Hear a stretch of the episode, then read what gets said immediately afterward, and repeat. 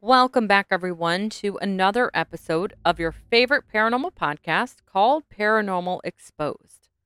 This is an evidence based podcast that looks into paranormal occurrences that happen in the United States. I'm your host, Michelle, and I am a skeptic by nature, but I really do want to be a believer. I'm both intrigued by the paranormal and open to the possibilities of what might be out there. Join me every Wednesday as I dive into a different paranormal topic and present to you what is real, what is not real, and what may just be in between. I'll present both the historical facts as well as the paranormal reports, and we will see where the two meet. Join me as always in exposing the paranormal. This week's episode is a little bit different as it's just in time for the Halloween spooky season, and I'll let you know why it's a little different in just a moment. This week's episode is covering the Bridgewater Triangle located in the state of Massachusetts. Now, pretty much everyone has heard of the Bermuda Triangle, and after listening to episode 6 of this podcast, you should all know about the Bennington Triangle. If you haven't listened to the Bennington Triangle episode, shame, shame, go listen. It is quite an interesting one, and I'm sure you'll enjoy it.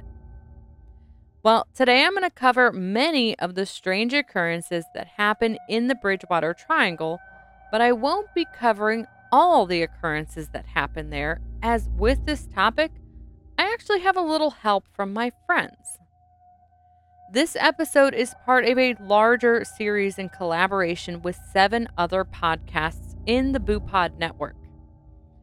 How this collaboration works is each podcast has made an episode about the Bridgewater Triangle as it's such a huge story. One or two episodes just wouldn't cut it. And let's be perfectly honest, no one really wants to hear an eight hour long podcast from me droning on and on. So, to get the full story, you have to listen to an episode from seven of my fellow podcast friends in the BooPod network. Some of these podcasts focus on the true crime aspect of the triangle, some on the spooky stories and the cults, and some have even put their unique spin on the topic itself. I am the seventh episode in this collaboration, with one episode remaining to release this month. The first episode of the Bridgewater Triangle series is from the podcast called The Nightcap. I recommend listening to their story first, as it is an introduction to the whole area, including the origins of the legends, the history, and things of that nature. Since this amazing podcast has already covered the introduction, I will not be going into the history in depth on this podcast. So if you haven't heard the Nightcap's introduction, pause this episode and go listen to their episode. It is really well done, and they'll kind of guide you through which podcast to listen to in which order before finally coming back to listen to this amazing episode. You may be wondering what my portion of the story for this series will be. Well, it has something for every paranormal interest aliens. There's tons of different cryptid sightings, ghosts, and other strange sightings I can't really explain. I have a feeling this episode will intrigue everyone while boggling your mind at the same time. And again, usually this is where I would cover the history of the triangle, but since the Nightcap podcast has done that for me, I will be getting right into the paranormal tales. How I'll be doing that is I have separated the tales by section of what is said to be happening in the Bridgewater Triangle, and I will begin the story with King Philip's Cave, located in Norton, Massachusetts. This cave is said to be haunted by the spirit of an indigenous chief who was beheaded in this cave. Because of this, many people report paranormal activity at the cave and around it. This includes seeing floating balls of light and phantom campfires. And if you don't know what a phantom campfire is, these are fires that are seen from a distance, But when you go to investigate, there was never a fire at all. No smell, no remnants, no smoke. Some people have reported to hear the sounds of drums playing, though, of course, when you look around, there's no one who could be playing the drums. All of these sightings, sounds are all tied to the death of this chief, so let's look into the history of him. In the late 1600s, the intertribal leader of the indigenous tribes in the area was Metacomet, otherwise known as King Philip. He was called King Philip to honor relations between the English colonists and the tribespeople, so he wanted a more English name to be known by. By the time King Philip had taken power, the indigenous people were not really favored well by the colonists and were really looked down upon. And also, their land was being quickly exchanged for things such as guns and liquor. This worried the king, and he was right to be worried. In 1671, colonists forced him to sign a peace agreement to surrender all their guns to the colonists. With all this going on, King Philip was luckily able to keep things civil between the tribespeople and the colonists. That is, until the year 1675. In that year, the tribespeople actually found out that there was a traitor in the tribe who was informing on them to the English settlers. Three tribespeople went ahead, found out this informant, and murdered him. When the colonists found out their informant was murdered, they proceeded to execute the three tribespeople who had killed their informant. This led to an all out war between the indigenous people and the colonists. It was just kind of the last straw in the fire. Eventually, the colonists showed that they would win and overpower the indigenous people, so King Philip and those who survived the battle fled to the swamps.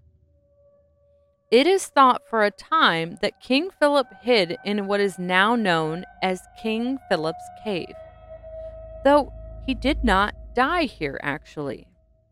There was a final battle in present day Rhode Island where he was killed and beheaded, and his head was put on a spike and put on display for weeks on end, which is actually pretty disgusting, but not unheard of in that time, unfortunately. This leads me to imagine I don't know why this chief would be haunting a place where he might have just hidden for a night or two. He didn't live in this area, he didn't die in this area, but it was on his tribespeople's ground. Also, the area is now surrounded by many homes with a street nearby and backyards backing up to the cave. These families seem to have no complaints of any paranormal activity. There's also Boy Scouts and Girl Scout troops that regularly care for the trail in the cave area, which doesn't really sound very creepy to me, but there are a lot of things that happened here. This area may have seen some fightings in the battles, but it was not a main area where the tribe stayed or that would have seen battles such as Hockomock Swamp which, speaking of, is our next spot to cover. Now, it is said if you can only visit one location in the Bridgewater Triangle, many people will tell you it should be this one. Not only is it a hotbed of activity, but pretty much anything can happen here. The swamp lands about in the middle of the triangle, and its name translates to, quote, the place where spirits dwell, end quote. Though colonists lovingly refer to it as Devil's Swamp. It is a vast area covering about 17,000 acres. So be careful if you visit, as it is easy to get lost. Though it also means things can easily hide here. Maybe getting lost might be the least scary part of the swamp. People have spotted so many things in the swamp that it's a little overwhelming. And let me give you a rundown on what is spotted. First off, there are a number of cryptids seen here at Hockomock Swamp. The first one I want to mention is the Thunderbirds. Thunderbirds are huge, flying bird like creatures that really resemble a pterodactyl. Their wingspan is huge, measuring at least 8 to 12 feet wide. The Thunderbirds got their names from the indigenous people who resided there and are actually not exclusive to this area alone. They have been spotted in numerous areas in the United States, and tales of the Thunderbirds date back to the indigenous folklore speaking of these giant birds, and many in the area claim that they live in this swamp. They are called Thunderbirds as it is said that their wings are so large and so strong that when they flap, they sound like thunder. There are multiple sighting accounts, including one from a very respected man of the law. In the year 1917, the sergeant of the police force named Thomas Downey came face to face with one of these huge bird like creatures. He was driving home when he saw the creature standing at the edge of the swamp. The officer could not make sense of what he was seeing. I mean, it looked like a bird, but it stood over six feet tall. The bird started coming towards the car, and the officer was, of course, a little freaked out, though luckily for him, the bird then took off and flew away. When it did, he said he could see the wingspan was at least eight feet wide, though it could have been larger, he couldn't tell. The sergeant filed a report and called other policemen to the scene where they discovered large three toed prints in the mud. He was widely believed by people as he was a very upstanding officer and a person in general. And later on, he wasn't the only one who saw these creatures. In 1986, Kathleen and Donald Garner were driving down the road near the swamp when a large bird flew up to the car. It peered into the passenger side window, causing Kathleen to scream. I don't know if this startled the bird or what, but it then flew away. Kathleen reported it was a large white bird that was about six feet tall with at least a six foot wide wingspan. And strangely, she stated the bird had teeth. One of the other main sightings reported happened in the year 1988, just two years after the Garners spotted this bird. Two young children were following a trail of footprints in the woods and they couldn't figure out what kind of creature would make huge three toed prints in the mud. When they got to the end of the prints, they came face to face with something out of their wildest dreams. It was a thunderbird. When the huge bird like creature saw them, it immediately took off and flew away. The kids told their parents and the police their story, but everyone pretty much chalked it up to the boys seeing a great blue heron. Which, great blue herons are pretty common in this area in Massachusetts, and they do have wingspans close to seven feet wide. But the kids refused this, saying it was much bigger than any heron that they had ever seen. And it was as tall as a grown man and had some human like features. Could it have been a thunderbird? Well, we can't be sure, but I'm not familiar with any birds in Massachusetts with teeth. Though Kathleen Garner's report was the only report saying they did have teeth. Most people just noted the size of their wingspan and how tall they are. Luckily, all of the sightings of this creature have been without incident, as the bird seems to be fearful of people, as when spotted, it tends to just fly away. But of course, thunderbirds are not the only cryptid in Hockomock Swamp. And what would a paranormal cryptid story be without Bigfoot. I'm pretty sure everyone knows about this cryptid, so let's get into the sightings of Bigfoot in this area. One night, two police officers were sitting in their patrol car at the edge of the swamp.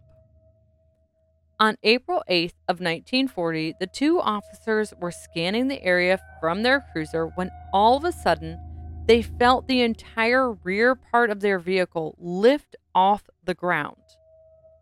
Then, as quickly as it lifted up, the car was suddenly and violently dropped back to the ground, causing the officers to pretty much hit their head on the dashboard.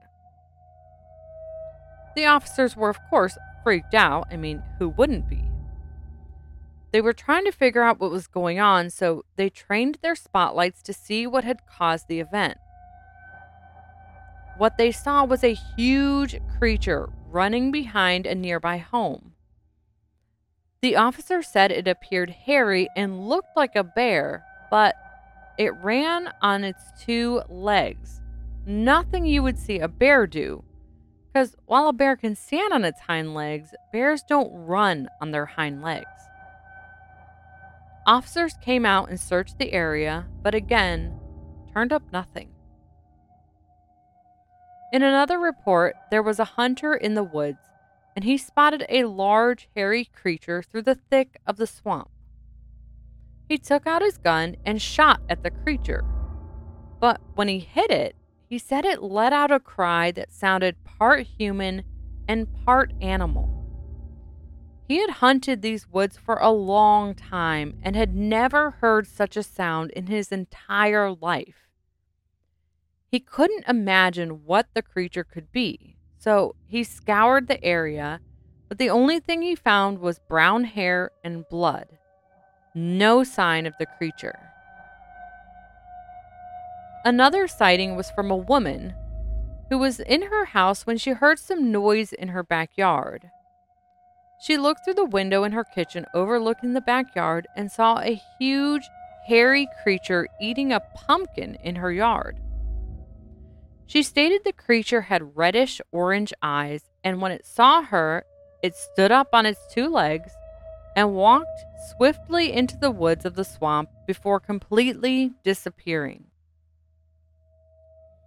In 1970, a seven foot tall, hairy creature was spotted.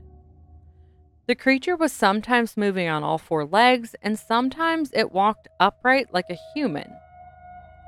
Authorities responded to multiple calls from residents, but always came up empty handed. They found no signs of the creature, and again, no bears walk on their hind legs for a long period of time, so what could it be? Staying in the 1970s, it was also reported that local farmers were having their sheep and pigs killed during the night. There were reports of Bigfoot sightings in the area when this happened, and it was thought that this was the cause. Though again, police and search dogs found no culprits and no track marks from any person or animal. In the 1980s, a man named John Baker was trapping in the swamp at night, and he was in his canoe running his trap lines.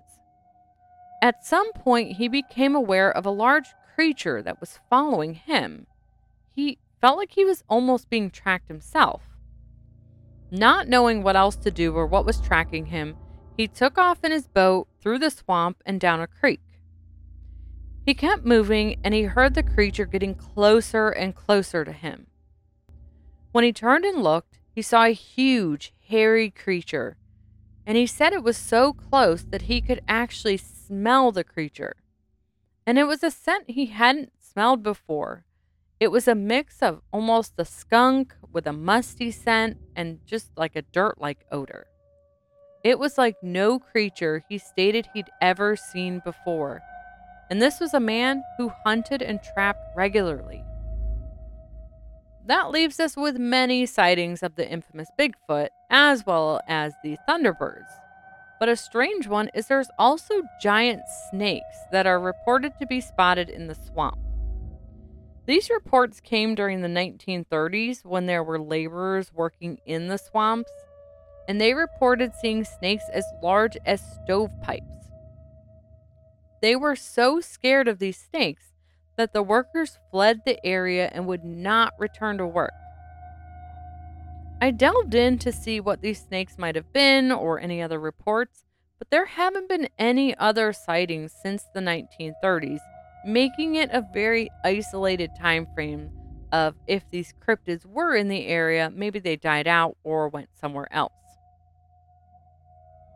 Over the years, there have been a number of reports of a large canine like cryptid with red glowing eyes seen in the swamp.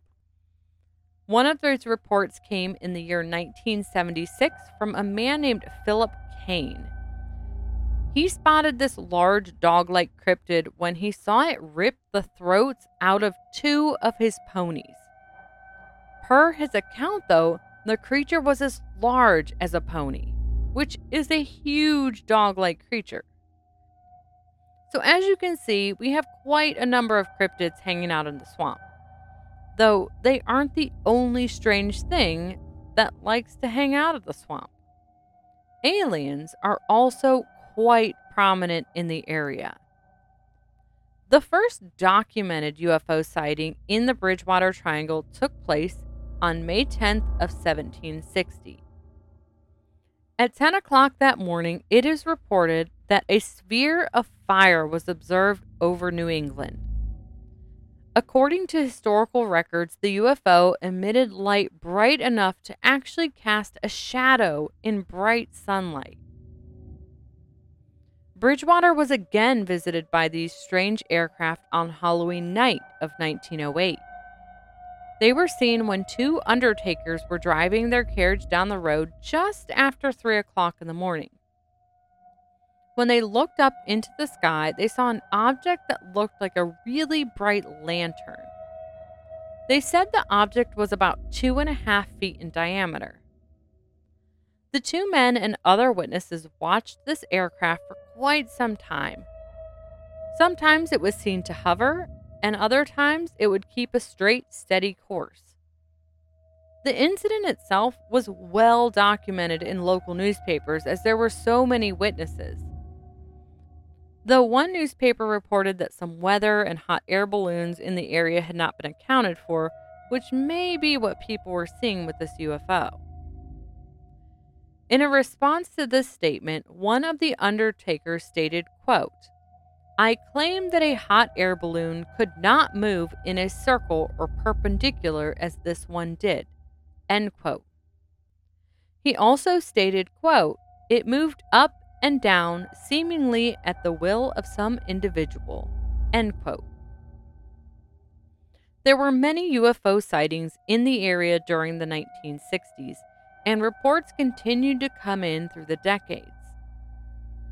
In January of 1991, a green flying disc was seen in the area moving slowly and silently at an altitude of about 50 feet. The craft was said to have a very powerful beam of light emitting so that it lit up a huge area.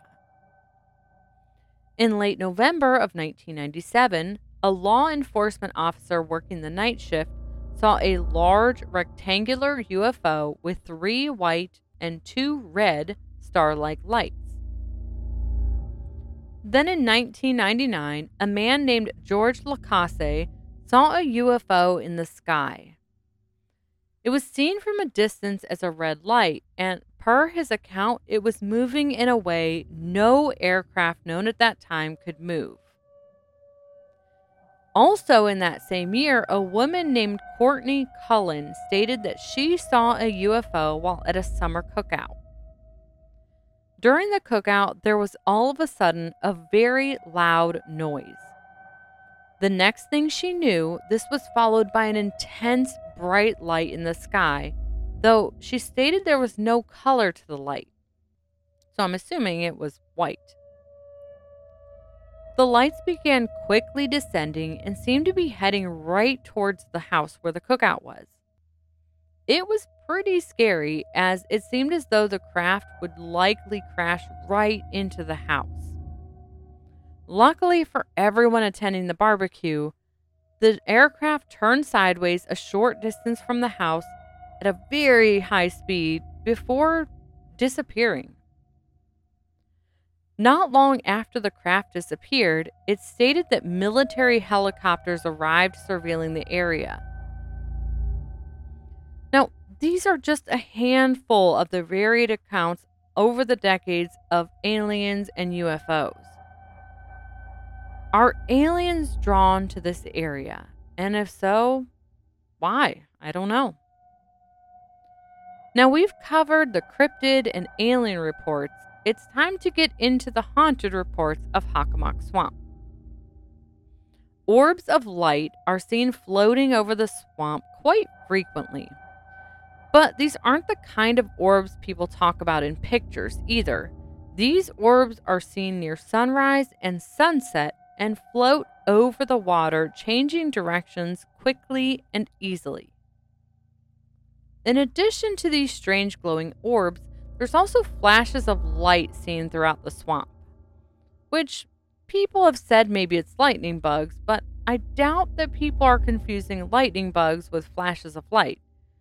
But what else would flash? The sound of drumming is present in the swamp, but you can never quite pinpoint where the sound is emanating from.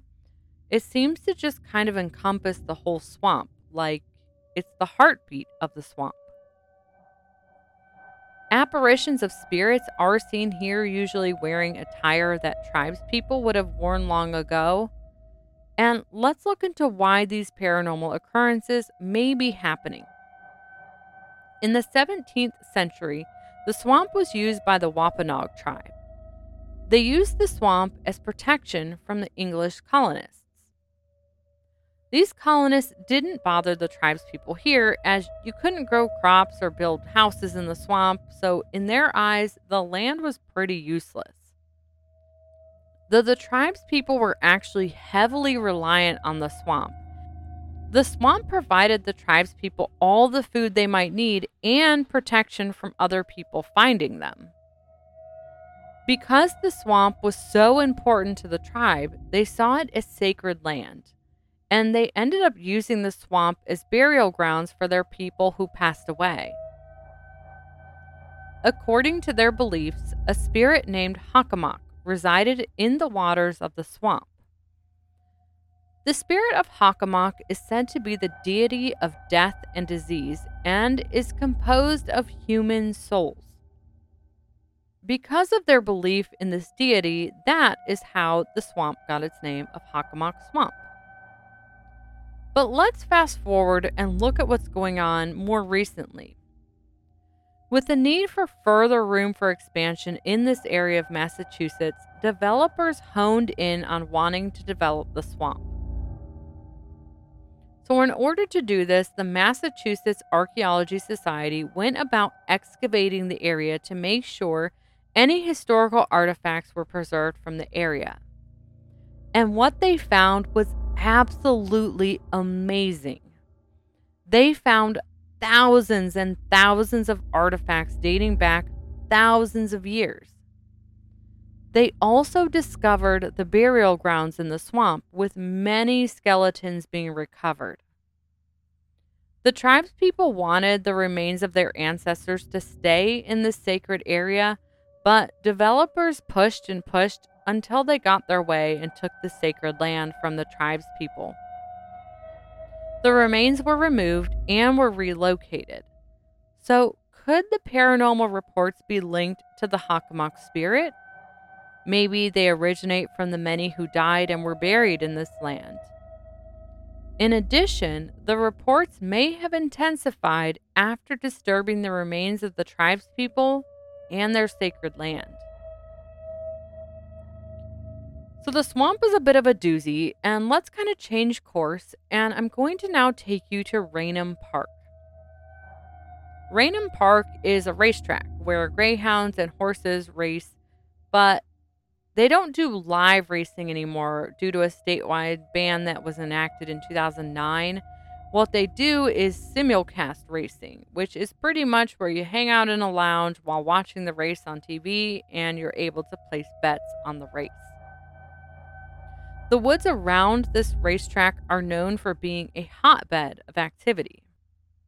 The three most common reports are those of UFO sightings, spook lights and pukwudgies. We all basically know what UFOs are, but do you know what spook lights and pukwudgies are? If you said yes, I'm impressed. If you said no, then you can join the club and learn along with me. Spook lights are unexplained lights that change color, direction, and intensity. You might wonder how do we know it's not a UFO? Well, the UFO sightings are usually basically in the air, and most of these sightings are pretty much at ground level. And pukwudgies are actually creatures from local legends of indigenous tribes people. They are said to be magical, small human like creatures, and depending on the legend, the tribe, and the region, Pukwudgies range from mischievous creatures to downright dangerous. Per the Wampanoag tribe, they were actually responsible for the death of many of their tribe's people. These pukwudgies live in the woods and usually smell sweet like flowers. They are said to have magical powers which vary depending on the region and the tribe's people. Some of these powers include being able to become invisible, make you forget things, bring harm to a person with their gaze alone, and even shapeshift into various animals. Which makes me think about all the cryptid reports. I mean, what do you think? Maybe the Pukwudgies are Bigfoot. One famous sighting of a Pukwudgie was from a man named Bill Russo. Bill was walking his Shepherd Rottweiler mixed dog near the track at night when he spotted a child in a weird furry costume. The kid was standing under a streetlight near the edge of the woods, and as he got closer, he heard the child speak and realized it couldn't be a child at all. It was some strange creature that he had never seen before. And when it spoke, it said, E Wa Chu Kier. Bill Russo tried to speak to the creature, but it didn't respond. During this time, Bill Russo's dog was becoming more nervous and fearful. So he figured he should take a cue from his dog, and this was as good a time as any to get the heck out of Dodge. He turned, left, and had no further incidents that evening. In retrospect, Bill Russo believes that he saw a pukwudgie. He also believes that the creature was attempting English, saying, We want you, come here. I wachu ki yer. So the pukwudgies are kind of an interesting cryptid, and if you really enjoy learning about the pukwudgies, you will enjoy this next location as there are reports of them here as well. And this takes us to Easton's Mill Pond. And this is located in Easton, Massachusetts. This location is easily located as there is a sign that marks the location, though the sign isn't telling you that you've arrived at a pond, it is marking the site of the John Seely Sawmill. The sign is pretty interesting with what it says, telling you that John Seely's son Nathan was a wizard, first off. And John had given control of the sawmill to his son Nathan when he retired. And per the sign, Nathan summoned satanic imps to run the mill overnight. I'm guessing maybe so he could sleep. And I just had to include that little bit about the sign as how many signs are commissioned stating that someone was a wizard and used imps brought by Satan. Many of those who have looked into this believe that it actually wasn't demons or imps, but pukwudgies that helped run the mill. The most popular legend states that the devil himself actually visited Nathan and supplied him his demon labor force. When he visited Nathan, he left behind a large footprint in a rock in the shape of his hoof. He gave the labor for a price, though. And what is the price? Legend has it that it was Nathan's soul. Interestingly enough, rumor has it that John Seeley's grave is at a local cemetery and easy to find, but that Nathan's grave has never been located, which adds to the mystery in the air of what happened at this mill pond. Though I did a quick search on findagrave.com and easily found Nathan's gravestone.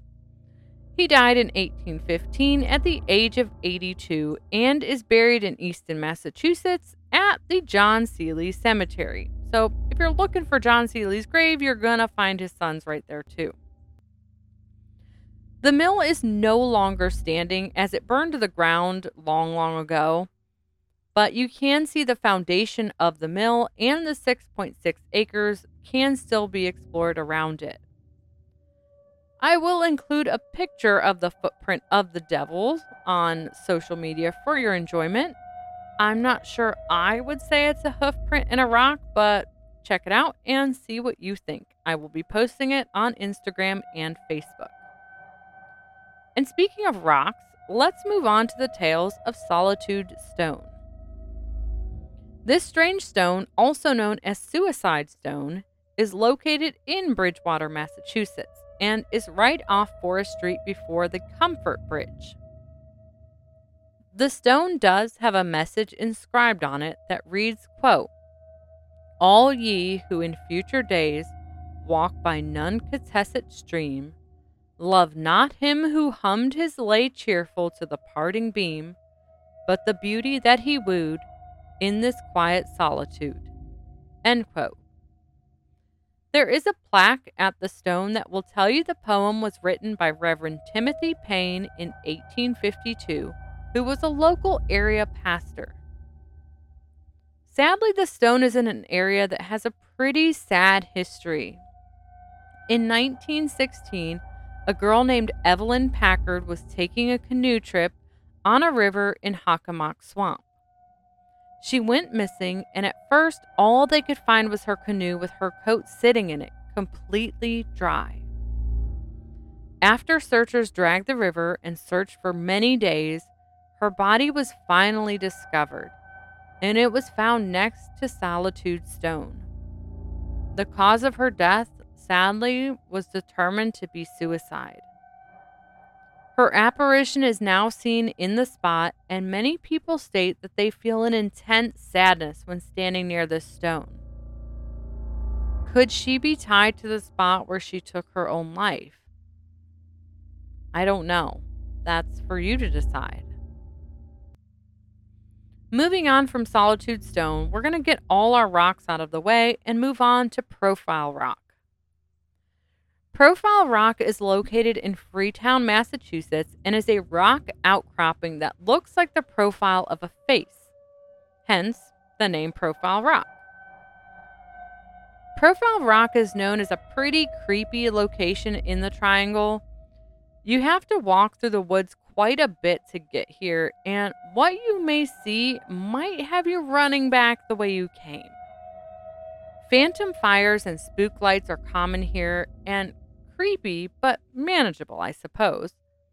But what may scare the pants off of you is a full blown apparition. This apparition usually likes to appear near sunset, and many people who have gone out to Profile Rock have seen the figure of a man sitting cross legged on the top of the rock. He looks as though he is praying or meditating with his arms outstretched towards the sun. If you get close to him, though, he will completely vanish into thin air. There is a legend from the Wampanoag tribe that tells of who this figure may be. This is purportedly where a man named Anawan received the sacred wampum belt from King Philip. The belt was a symbol of a treaty between two tribes, and the belt was said to be highly spiritual and sacred.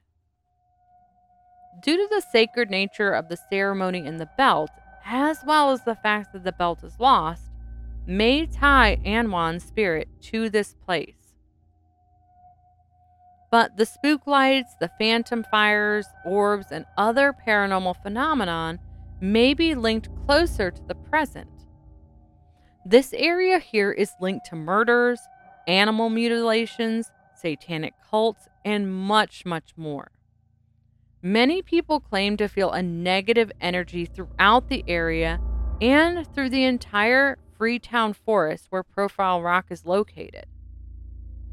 I would give you further information on all of the paranormal happenings, the cult activity, and so forth, but I can't do that. For that, you have to follow the podcast. Freetown State Forest and its sordid history will be covered by the two podcasts called Spilling the Crime and Mums, Mysteries, and Murder. These two podcasts followed a different part of the story associated with the forest surrounding Profile Rock and are currently live on air, so make sure you listen to those two episodes to get a more in depth story.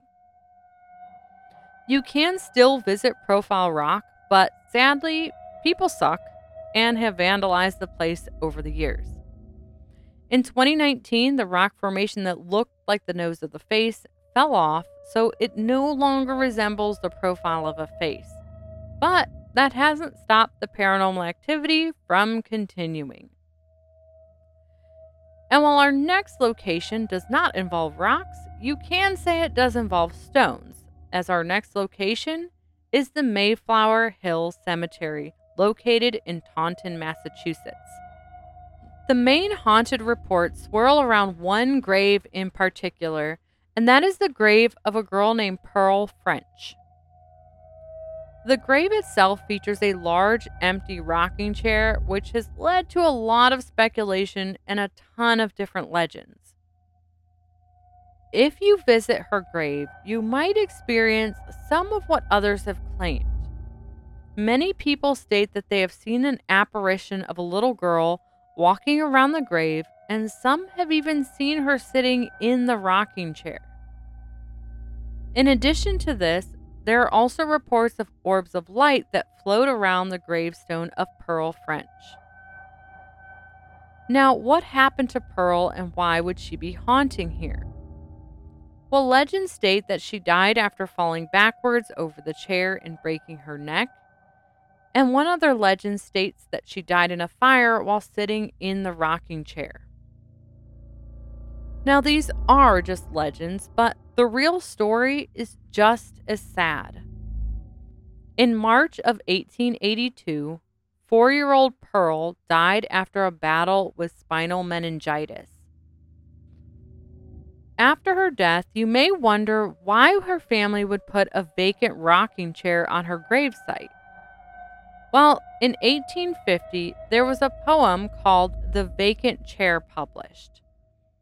At the time, it was a pretty well known poem and spoke of the heartbreak associated with the death of a child. On her grave, it reads, quote, her vacant chair, end quote. Speaking of Taunton, Massachusetts, the cemetery is just the tip of the iceberg. Taunton Hospital is a haunted psychiatric facility in the city, though, if you want more information on this hospital, you have to follow the podcast again. The Taunton Hospital aspect will be covered by the Shittin Bricks podcast, who brings you a little bit more true crime and a hilarious spin on the Bridgewater Triangle. In addition to the hospital, UFO sightings are common, with two huge UFOs seen landing near Route 44 in Taunton in December of 1976. And then on March 23rd of 1979, two newsmen saw an object shaped like a home plate on a baseball diamond emit a mysterious green substance at the junctions of Route 24 and 106 in Taunton. While you might spot UFOs near Route 44, you should also be wary of a phantom truck and hitchhikers in the area, especially a red headed man that hitchhikes on Route 44. Do you want to know his story? Well, if you do, listen to the podcast Haunted UK for the story of the red headed hitchhiker. And for a fictional tale from the hitchhiker's perspective, listen to our master storyteller from the podcast The Skylark Bell. These two great podcasts will definitely make you glad you tuned in. Now, that wraps up the paranormal locations I will be covering for this episode on the Bridgewater Triangle. There are other locations such as haunted schoolhouse, haunted homes, and more, though these are the main areas that will give you a good idea of what to expect from the area. So, thank you so much for tuning into this episode. Don't forget to listen to the other great podcasts in this Follow the Podcast series. That way, you get the whole story on the triangle. The last episode in the series will be from the podcast The Activity Continues, so keep an ear out as it will be dropping shortly. I would love your thoughts on whether you think the Bridgewater Triangle is a hotbed of paranormal activity or not. I'd love you to share any personal experiences you've had there or proofs, facts, anything you'd like to share. I'd also love your feedback on this episode and suggestions you may have for a future episode. So make sure you tune in every Wednesday wherever you tune in, and don't forget to leave a review and follow this podcast so you know as soon as a new episode is ready. You can also follow the podcast social media for more information on each episode, including pictures, links, and much, much more. You can follow on Facebook at Paranormal Exposed, on Instagram at The Paranormal Truth, or you can always shoot an email over to paranormalexposedpodcast at gmail.com. Again, thank you all so much for tuning in. I hope you all have a safe and happy Halloween, and I'll catch you all next Wednesday.